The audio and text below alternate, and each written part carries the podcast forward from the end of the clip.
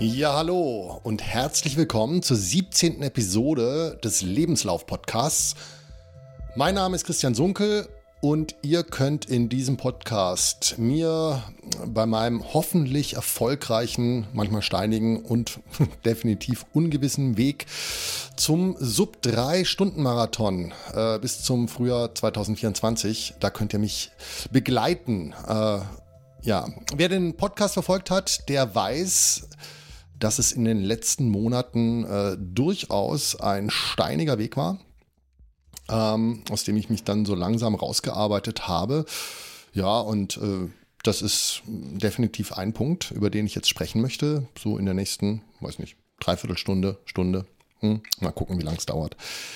Äh, und außerdem, und deswegen dauert es vielleicht eben auch ein bisschen länger, äh, will ich über, ja, will ich meine zwei Cent zur aktuellen Corona-Situation dazugeben. Ähm, jo, und vielleicht kommen ja auch noch äh, komme ich noch dazu, ein oder zwei Dinge über die große, weite sportliche Welt zu erzählen, was mir da draußen so aufgefallen ist ähm, und was mir erwähnenswert erscheint.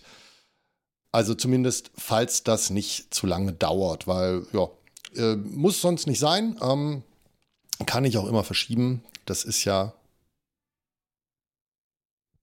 das Angenehme, und jetzt sehe ich gerade, es nimmt überhaupt nicht auf. Warum eigentlich nicht? Warum nimmt es nicht auf? Äh, es nimmt doch auf. Ja, so ist es. Manchmal sieht man es nicht. Ähm, jetzt habe ich ganz kurz pausiert. Äh, ja, mal gucken, ob ich das nachher rausschneide oder ob ich es drin lasse. Äh, aber offenbar nimmt es doch auf. Jetzt sehe ich es nämlich wieder. Und das ist auch gut so. Ähm, ja, ähm, Corona äh, ich, ja, ich will damit beginnen, ähm, meine Gedanken zur aktuellen, aktuellen Corona-Situation. Ähm, dazu muss man vermutlich unbedingt das Datum sagen, weil, ja, Corona zur Zeit, nee, stimmt nicht, schon immer, schon die ganze Zeit, seit es angefangen hat. Es ist ein bewegliches Ziel, wenn man da mit irgendwelchen Zahlen hantieren möchte. Ähm, was ich glaube ich aber auch vermeiden möchte, weil wirklich, ich, ich nehme das Ding heute auf, ich ähm, bring's vielleicht heute noch raus, vielleicht aber auch erst morgen. Irgendjemand hört das Ding dann in drei, vier Tagen oder in einer Woche und dann ist schon wieder alles, ja, stimmt schon wieder alles nicht mehr. Oder was heißt, stimmt nicht mehr? Ähm, man geht so weiter. Ähm, wir sind jetzt bei 19.000 Infizierten pro Tag. Und wenn es jetzt weiter hochgeht und ihr hört das in der Woche, dann denkt ihr vielleicht, ha, das war noch Zeiten, das war aber schön. Äh, ja, und für uns jetzt ist es so, wow, 19.000. Die Kanzlerin hat das für Weihnachten prognostiziert und wurde dafür sehr gescholten. Und jetzt haben wir es äh, Anfang November. Ja, großartig. Ne? Ähm, ja, wir stochern alle irgendwie ein bisschen im Nebel, ähm, aber nicht mehr ganz so sehr wie letztes Frühjahr, denke ich. Äh, es gibt die unterschiedlichsten Theorien da draußen, gefährlich, nicht gefährlich und was muss man tun und was ist irgendwie sinnvoll und was nicht. Ähm, aber ich glaube, mittlerweile weiß man ganz gut, wem man da bei den Aussagen trauen kann und wem eher nicht. Und allerdings habe ich da auch das Gefühl, dass genau das eigentlich für alle gilt. Äh, also egal, welche Position die eigentlich gerade innehaben. Ähm, ja, also die Leute, die der Meinung sind, das ist nur eine Grippe und alle Maßnahmen sind total unnötig, äh, die sind da genauso mittlerweile in ihrer Meinung gefestigt äh, wie die anderen. Und ich muss also kurz sagen, also wirklich, ich bin fassungslos darüber, wie viele Leute diese Meinung vertreten. Ähm, also absolut fassungslos. Ähm, ja, und vor allem, weil sich natürlich genau diese Leute dann auch so verhalten, dass sie alle Bemühungen, die man irgendwie so unternimmt, um diese Pandemie irgendwie in den Griff zu kriegen, die machen sie die natürlich dann auch wieder zunichte, weil klar, die sehen es weder ein, eine Maske zu tragen, wenn es nicht unbedingt sein muss und sie sonst irgendwie, keine Ahnung, rausgeschmissen oder sonst wie werden. Äh, und sie werden auch nicht aufhören, sich in zu großen Gruppen zu treffen. Und äh, ja, also es ist alles, es ist alles sehr, sehr, sehr bedenklich. Also wir haben den 31. Oktober. Wir stehen zwei Tage vor dem zweiten Lockdown Light. Äh, ja, es war ja schon im Frühjahr nicht wirklich ein Lockdown. Wir hatten ja keine Ausgangssperre oder sowas. Äh, aber die Einschränkungen waren im Frühjahr doch heftiger als dieses Mal. Also auf jeden Fall zuerst mal.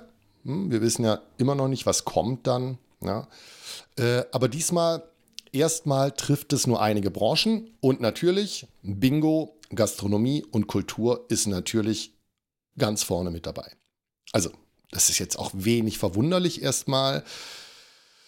Ähm, ja, mich trifft es weniger hart, als es im Frühjahr war, weil ich zu, zum einen, also ich hätte noch eine Woche im Theater der Altstadt in Stuttgart Kunst gespielt. Ähm, wenn ich das heute noch veröffentliche und ihr Sonntag noch irgendwie dahin könnt, dann wäre das das letzte Mal. Ähm, also am 1. November. Ich, äh, ja, es wäre noch eine Woche weitergegangen. Das ist jetzt nicht so viel wie, letzt, wie jetzt im Frühjahr, wo mir irgendwie das gesamte Sommertheater dann um die Ohren geflogen ist und wo es wirklich um viel, viel mehr ging. Und zum anderen habe ich mir in den letzten Monaten hier, als ich hier in der Gastronomie ge gearbeitet habe, auch wieder einen Anspruch auf Arbeitslosengeld erarbeitet. Und ähm, ich bin ein bisschen kreativer, glaube ich, jetzt auch wieder geworden bei der Suche nach Alternativen.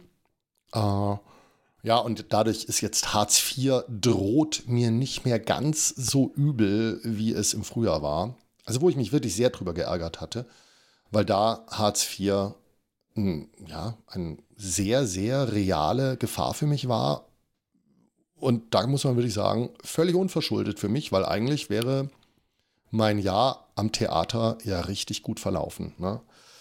Jetzt hoffe ich, dass ich mit all dem über den Winter komme. Darun, da, davon gehe ich eigentlich aber auch aus. Und, äh, und hoffe dann, dass im nächsten Frühjahr der Wilhelm Tell in Ötichheim geprobt werden kann und im Sommer dann auch tatsächlich Aufführungen möglich sein werden. Aber ganz ehrlich, ich habe so ein bisschen aufgegeben, da richtig zu planen, weil, also ich ging eigentlich davon aus, dass wir jetzt schon Impfstoff haben. Also ich dachte nicht, dass diese zweite Welle kommt. Ich dachte, okay, das wird irgendwie uns begleiten äh, bis zum Sommer und im Herbst jetzt werde ich spielen können und das wird, es wird vorbei sein. Ja.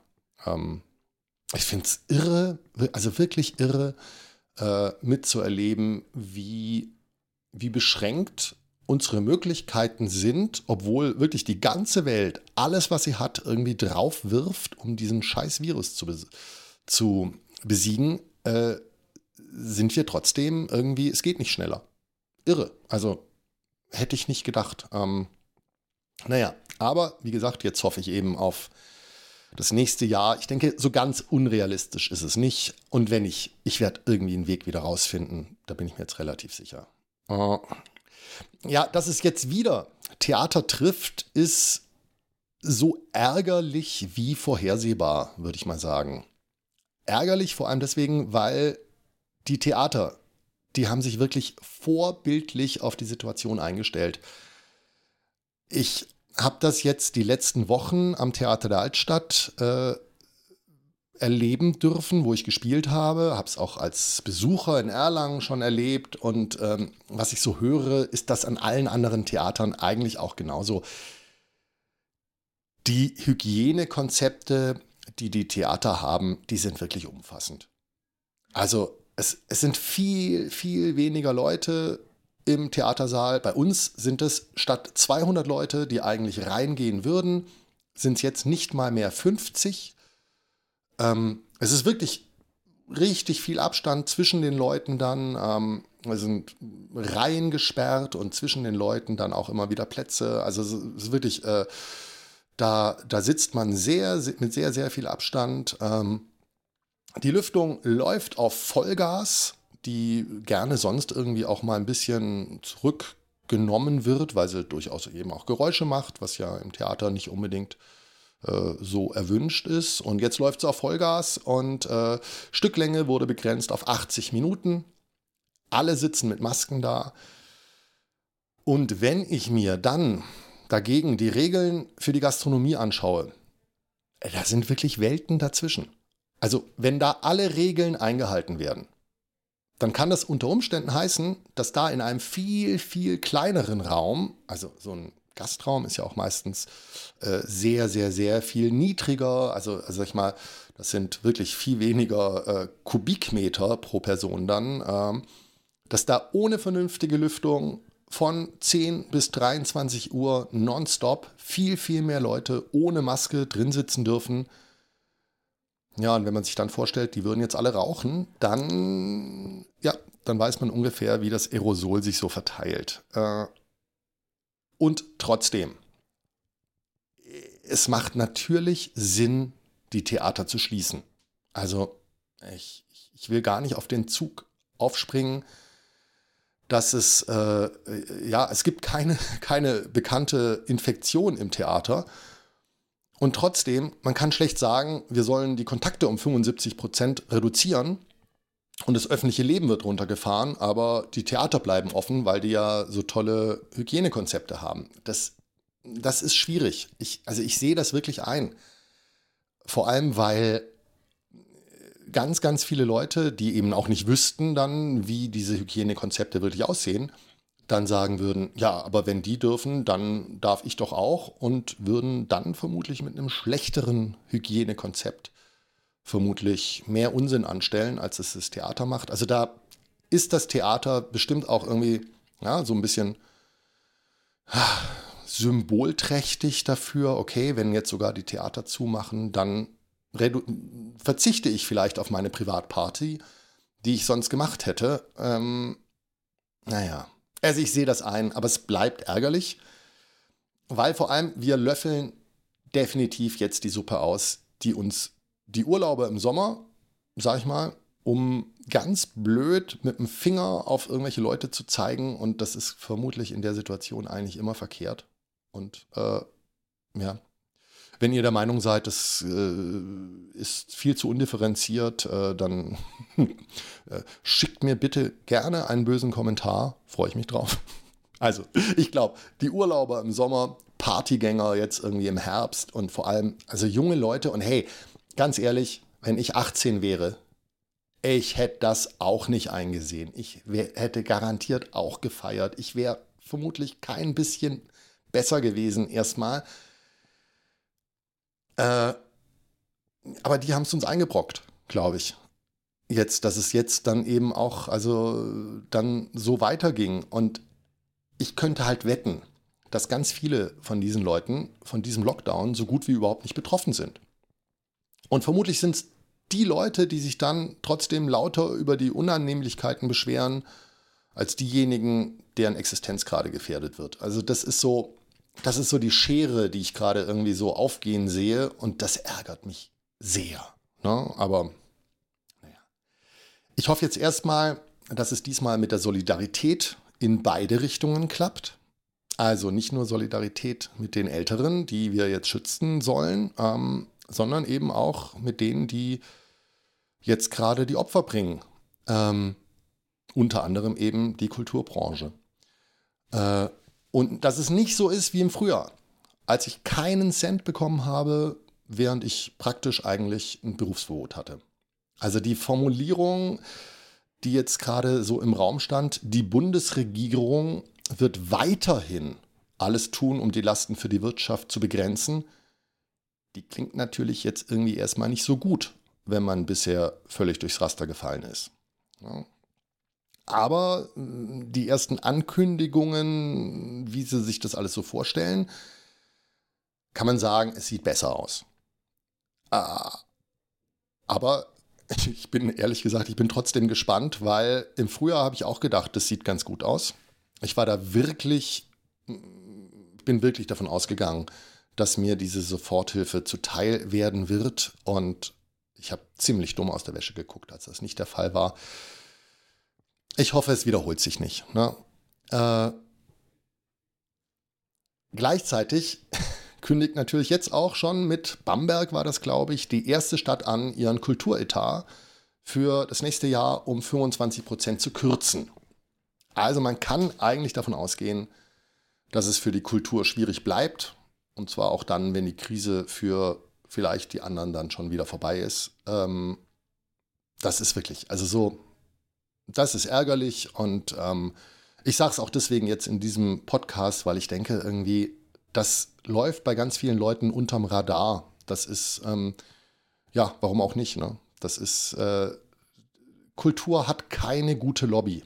Ähm, das merkt man immer wieder, was auch an uns Kulturschaffenden selber liegt, weil wir einfach völlig unfähig sind, uns zu organisieren. Ne? naja.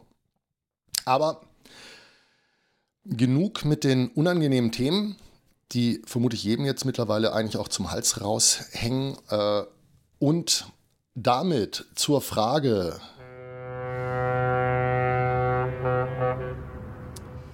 bin ich auf Kurs? Und äh, die kurze Antwort auf die Frage ist, ja, es läuft gut. Ich bin total zufrieden. Ich mache wieder echt relativ viel Sport. Ich fühle mich wirklich gut damit. Ähm, und die etwas längere Antwort ist, äh, dass ich, also wie es der Titel, den ich jetzt so im Kopf habe für die Episode ja schon ankündigt, ich bin einige Schritte zurückgegangen und äh, ich verfolge gerade einen Plan, den ich sogar zu meiner absoluten Beginnerzeit von vor zehn Jahren, da habe ich den übersprungen.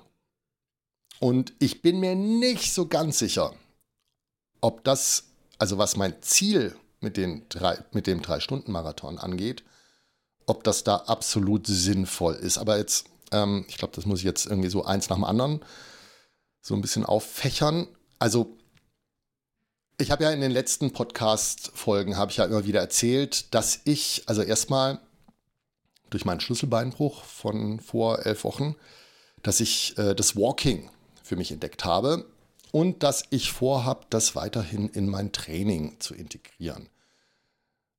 Und parallel dazu kam aber, dass ich so eine Art Laufschuhallergie entwickelt habe und mehr und mehr in Sandalen und in Barfußschuhen unterwegs war. Also im Alltag mache ich das ja jetzt schon mehr als ein Jahr, wirklich zu 100 Prozent. Und beim Laufen im Grunde seit meinem letzten Halbmarathon im Sommer. Immer, immer mehr. Also das war wirklich, Schuhe wurden mehr und mehr, also normale Schuhe ne, mit Dämpfung und so, wurden immer mehr ähm, zur Ausnahme. Also bis ich zuletzt jetzt wirklich überhaupt keine Lust mehr hatte, irgendwie normal gedämpfte Schuhe so mit unzureichender Zehenfreiheit anzuziehen. Und also das Walken in Sandalen, das klappt auf Anhieb gut. Ne? Also was bestimmt auch damit zu tun hat, dass ich es ja im Alltag eben auch schon gemacht habe, lange und jetzt nicht so von 0 auf 100 gehe da. Und im Grunde erstmal auch das Laufen aber natürlich habe ich es dann doch wieder innerhalb kürzester Zeit übertrieben. Äh, und damit rutschen wir im Prinzip auch schon wieder hinüber zum Gesundheitscheck. Ja, also ich war relativ schnell mit Sandalen wieder bei Entfernungen von so 8 bis 11 Kilometer habe ich so gemacht. Ich glaube auch mal 12 waren, glaube ich, auch mal drunter. Und das fühlte sich während dieser Läufe immer echt gut an. Und zwar auch, also nicht nur echt gut, sondern besser als mit normalen Schuhen. Ich hatte so das Gefühl, so, hey, das ist es. Ne? Ähm, aber dann kam eben doch die Beschwerden an der Fußsohle wieder zurück. Und ob das jetzt eine lupenreine Plantarfaszitis ist oder nicht, das weiß ich nicht genau. Es war, also es war nicht schlimm. Ne? Ich habe nur gemerkt, so, okay, ist morgens wieder eine Steifheit, äh, ich muss wieder so ein paar Schritte gehen, bis das alles wieder okay ist. So. Also, ja, also auf jeden Fall mal müde Füße. Ne? Also irgendwie, es waren Überlastungssymptome. Und äh, Auf jeden Fall erstmal nicht gut. Ne? Und da ich mich ja jetzt durch diesen Unfall und dem Schlüsselbeinbruch, da ich mir da ja ohnehin eine Art Neuanfang verordnet habe, dann habe ich gesagt, okay, diesmal schnell reagieren. Und dann habe ich meinen Plan nochmal angepasst. Also, nochmal kurz äh, für die, die jetzt erst einsteigen, aber die haben vermutlich schon ab ausgemacht, als ich über Corona geredet habe. Also, na, mal gucken.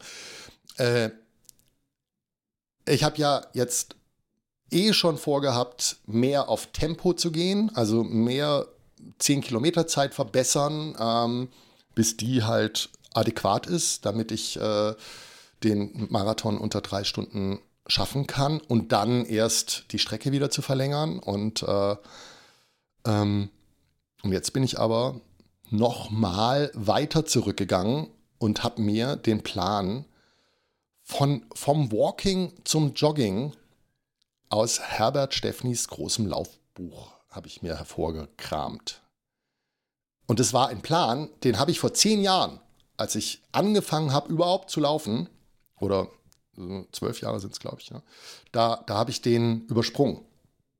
Äh, und jetzt habe ich mir gedacht, nee, eventuell könnte das genau die Dosis sein, die für mich diesmal richtig ist. Also nicht für den kompletten Rest des Körpers, weil der könnte mehr, ganz sicher, aber für die Füße und für das Joggen in Sandalen. Also dafür äh, könnte das genau die richtige Dosis sein. Und jetzt muss man sagen, äh, ich halte mich nicht zu 100% an den Plan, weil der sieht eigentlich vor, drei Einheiten pro Woche zu machen und ich mache fünf. Aber trotzdem ist natürlich die Belastung für die Füße total niedrig, weil das ist wirklich, äh, also ein, ein, ein, totaler Einsteigerplan. Es sind irgendwie 35 Minuten Walken mit irgendwie äh, dreimal vier Minuten Joggen drin. Ich war jetzt heute bei dreimal fünf Minuten Joggen, bin ich jetzt angekommen. Äh, bei 40 Minuten insgesamt. ist tatsächlich 40 Minuten, das würde ich beim Laufen, also wenn ich einfach joggen gehe, bin ich nie 35 Minuten gejoggt oder, oder 40 Minuten. Ich würde da immer mehr machen eigentlich. Ne? Also es ist insgesamt wirklich keine große Belastung. Und bisher, muss ich sagen, klappt es auch gut. Also die Überlastungserscheinungen, die ich da an den Füßen habe, die sind auf jeden Fall erstmal weg. Und ein weiterer Effekt ist, dass mein Tempo bei diesem lockeren Joggen während der Jogging-Abschnitte dann äh, das ist erheblich höher, als wenn ich da irgendwie vorhabe, irgendwie eine Stunde locker laufen zu gehen. Ähm, ich war jetzt selten total flach unterwegs, also es war meistens irgendwie entweder hoch oder runter. Und, äh, aber ich glaube, so im Schnitt dürfte das Tempo so bei 5,30 Minuten auf den Kilometer sein. Und das Walking-Tempo, das ist ungefähr so bei 37 Minuten pro Kilometer und damit gar nicht so viel langsamer als mein wirklich langsames Jogging-Tempo. Also weil da bin ich auch, wenn ich wirklich so ganz, ganz, ganz gemütlich jogge, dann komme ich auch nicht über sieben Minuten. Ne? Und also insgesamt, ich bin gespannt, wo mich das hinführt. Aber im Moment kann ich mir wirklich vorstellen, dass ich am Ende bei einem schnelleren Grundtempo lande als bisher. Also zumindest, wenn sich das ungefähr so weiter steigern lässt. Also es kann natürlich sein, dass ich da dann irgendwann mal an Grenzen stoße.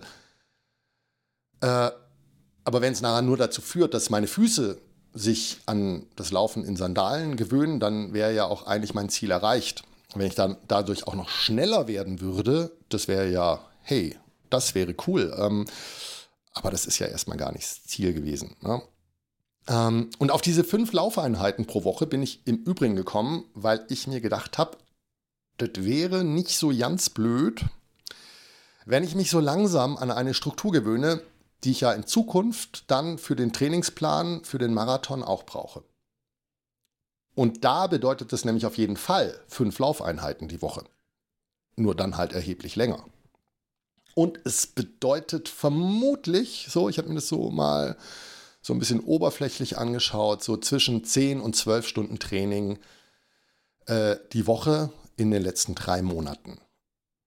Und an diese 10 bis 12 Stunden Training pro Woche, da versuche ich mich jetzt so ein bisschen anzunähern. Ähm, aber eben nicht mit 10 Stunden Laufen oder irgendwie anderem Ausdauertraining, sondern mit ganz, ganz, ganz viel Warm-up, Stretching, Cooldown, Fußpflege, Koordinationstraining, irgendwie so auf dem Wackelbrett äh, und, und solche Sachen. Und dann auch bald wieder hoffentlich Stabi-Training, wenn ich meinen Arm wieder voll belasten darf. Und ja, ich darf jetzt immerhin mal, immerhin schon mal wieder äh, so leichtes Krafttraining für die Schulter mit dem Deuserband machen. Und das zähle ich alles zu diesen 10 bis 12 Stunden dazu. Und tracke es auch alles irgendwie. Äh, äh, na, also Hauptsache es hat irgendwie mit Sport zu tun. Ne? Und ich bin da so im Moment bei ungefähr so neun Stunden die Woche. Und bin damit sehr zufrieden eigentlich. Ähm, also die Idee dahinter. Und ich, wenn ich die Idee sage, denke ich mir immer, mh, hatte schon viele Ideen, da habe die dann alle wieder umgeworfen. Ähm, aber das ist, glaube ich, nicht so ganz verkehrt. Also die Idee ist irgendwann, dass ich das massive Alternativsportprogramm mit Stretching und Co. und so, dass ich das wieder zurückfahre und stattdessen eben laufe in derselben Zeit und dass ich das Alternativprogramm dann aber vielleicht auch nicht mehr so nötig habe, wenn ich die richtige Grundlage gelegt habe vorher. Also das ist der Plan, dass ich eben hoffentlich dann nachher mit diesen Laufeinheiten und da ist ja auch Krafttraining und Radfahren und Schwimmen ist da ja drin und äh, vielleicht habe ich auch noch ein paar Minuten für Stretching. Aber dass es damit dann, also dass ich damit dann auch hinkomme, na, wenn, ich, wenn ich dann zum Marathon komme, wenn die Laufumfänge so hoch werden. Oder vorher, wenn für die schnellen Zehner die Laufumfänge hoch werden. Das ist ja, da ist ja durchaus auch viel zu laufen dann. Ne? Ähm, ich, will, ich will ein paar Wörter, will ich noch dazu verlieren. Äh, ja, weil ich so, so mit den Plänen jongliere so ein bisschen, wie wichtig es ist, einen Plan zu verfolgen oder ihn dann eben doch wieder umzuwerfen. Und das ist so, wenn man sich so ein bisschen umhört, äh, man hört immer wieder den Ratschlag, dass man, wenn man einen Trainingsplan hat, dass man sich an den halten soll. Um auf gar keinen Fall sollte man Pläne irgendwie mischen, aus dem einen das nehmen und aus dem anderen das und abkürzen sollte man auch nicht. Ne? Also genau das, was ich jetzt mit dem Stephanie Walkrun Plan da ja mache. Ne? Ähm, also, wo ich ja sozusagen eine Woche, also ja, ich brauche so ein bisschen mehr als eine halbe Woche für eine ganze Woche da und so und renne da etwas schneller durch. Ne? Äh, ich denke, ins, also da ist auf jeden Fall was dran an diesen Tipps.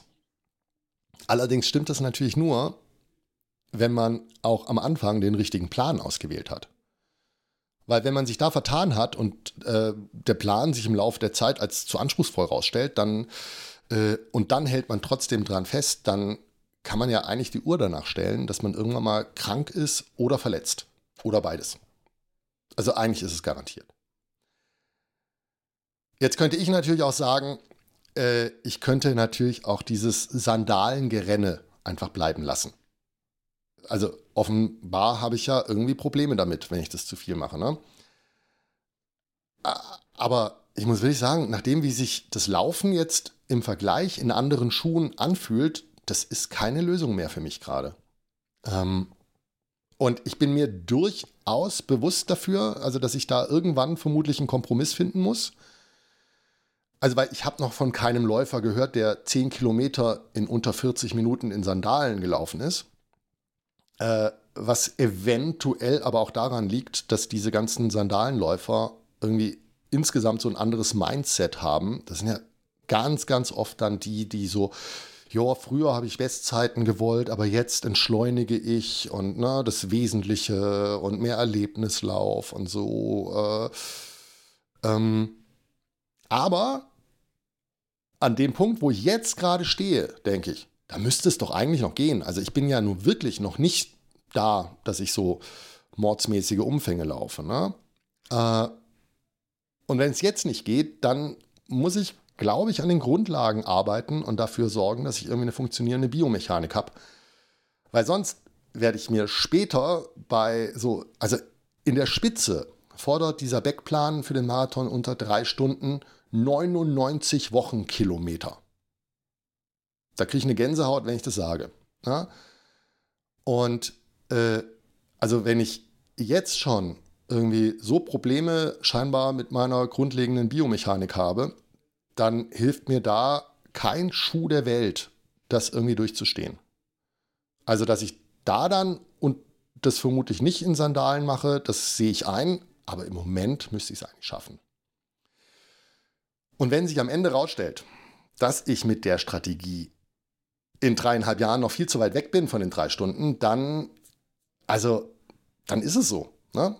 Also, das Ziel von diesem Plan ist ja vor allem, dass er mich erstmal auf die Reise schickt. Und bisher, muss ich wirklich sagen, bin ich mit wenigen Ausnahmen und äh, Rückschlägen und so bin ich insgesamt eigentlich mit der Reise sehr zufrieden. Ja? Und ich denke auch am Ende ist es einfach so, Gras wächst halt nicht schneller, wenn man dran zieht. Ne? Es braucht halt so viel Zeit, wie es braucht, aber gießen und düngen, das muss man den Rasen vielleicht doch hin und wieder. Und im Grunde, also das Bild ist jetzt leicht überstrapaziert vielleicht, aber das versuche ich gerade. Und ähm, ja, wenn ich jetzt gerade relativ viel so über das Laufen in Sandalen erzähle wieder, äh, dann ich möchte euch unbedingt noch einen Podcast ans Herz legen. Und damit wären wir jetzt bei der Kategorie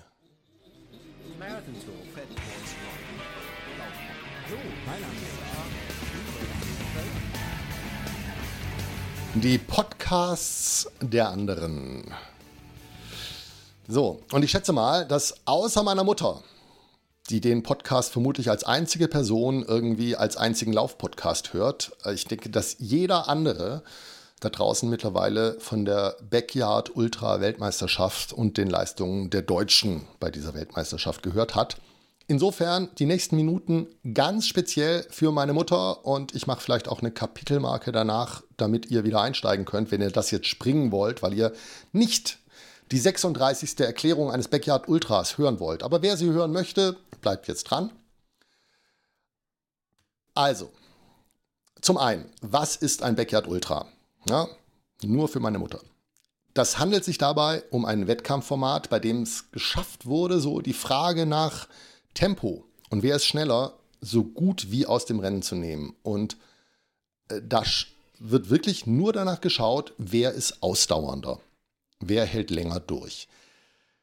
Und dafür müssen die Teilnehmer dann eine Runde von 6706 Metern, also 6,7 Kilometer so ungefähr, Kürzer darf es nicht sein. Ich glaube, ein bisschen länger, da sind sie nicht ganz so streng, aber kürzer darf es nicht sein. Äh, müssen sie in weniger als einer Stunde zurücklegen. Und das ist ein Tempo, das schafft wirklich so gut wie jeder Läufer problemlos. Also im Grunde minimal über schnellem Gehen. Äh, das Problem ist, dass diese Runde nach genau einer Stunde dann ein weiteres Mal gestartet wird und eine Stunde danach wieder und wieder und wieder und wieder und wieder. Und zwar so lange, bis nur noch zwei Läufer im Rennen sind.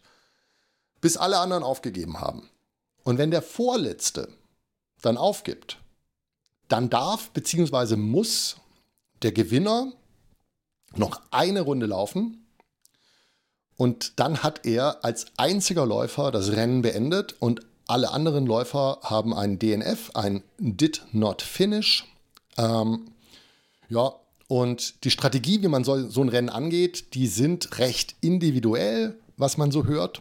Aber man kann wohl sagen, die meisten Läufer, die brauchen so für so eine Runde zwischen 40 und 50 Minuten, können sich dann dementsprechend 10 bis 20 Minuten ausruhen und dann essen, ja, ausruhen, sich pflegen, was, was, sie, was sie machen müssen. Ne?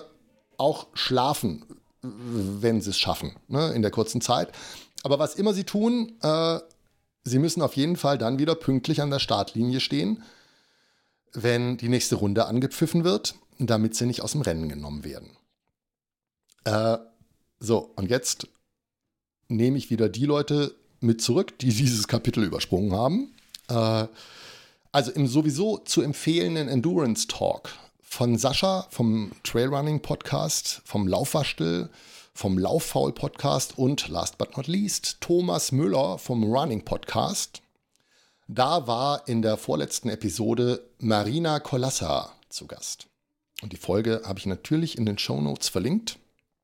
Und Marina erzählt in der Episode, wie sie die Last Woman Standing beim Schindler Trail Backyard Ultra geworden ist und wie sie sich damit dann später äh, für die Weltmeisterschaft, die nur zwei Wochen später stattgefunden hat, qualifiziert hat. Und ich, ich habe es jetzt nicht mehr im Kopf, wie, wie lange sie beim äh, Schindler, Trail Backyard Ultra unterwegs war. Aber das war schon einiges. Ne? Das ist, äh, die, die hatte da schon ziemlich Kilometer auf, äh, auf in den Beinen. Ne? Und äh, zwei Wochen später startete dann die Weltmeisterschaft. Dieses Rennen, also das deutsche Rennen, leider nicht die gesamte Weltmeisterschaft. Dieses Rennen hat sie dann mit unglaublichen 51 Runden und somit 342 Kilometern gewonnen. Dementsprechend in 51 Stunden, ne, wie man sich vorstellen kann. Äh, jede Runde eine Stunde. Und das alles hat sie in Sandalen gemacht.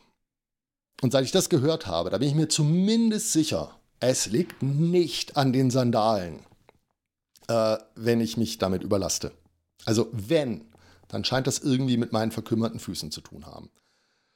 Und ja, und insofern liegt, glaube ich, die Aufgabe, liegt klar auf der Hand, darum kümmern.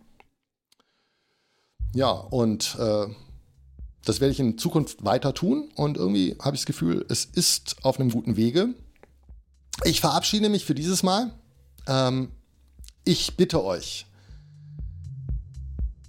versucht äh, diese Aufforderung, die Kontakte um 75 Prozent zu reduzieren, versucht euch das zu Herzen zu nehmen. Äh, genießt den Herbst, lauft gut, fahrt gut Fahrrad, vernachlässigt euer Stabi-Stretching-Training nicht, ja, nicht allzu sehr. Und ich werde mich hoffentlich bald wieder melden. Also das für mich ja in den nächsten Wochen jetzt äh, definitiv in den Lockdown geht. Da bedeutet es auf jeden Fall, ich werde genug Zeit haben. Und ja, dann verbleibe ich bis dahin und wünsche euch alles Gute. Bis bald!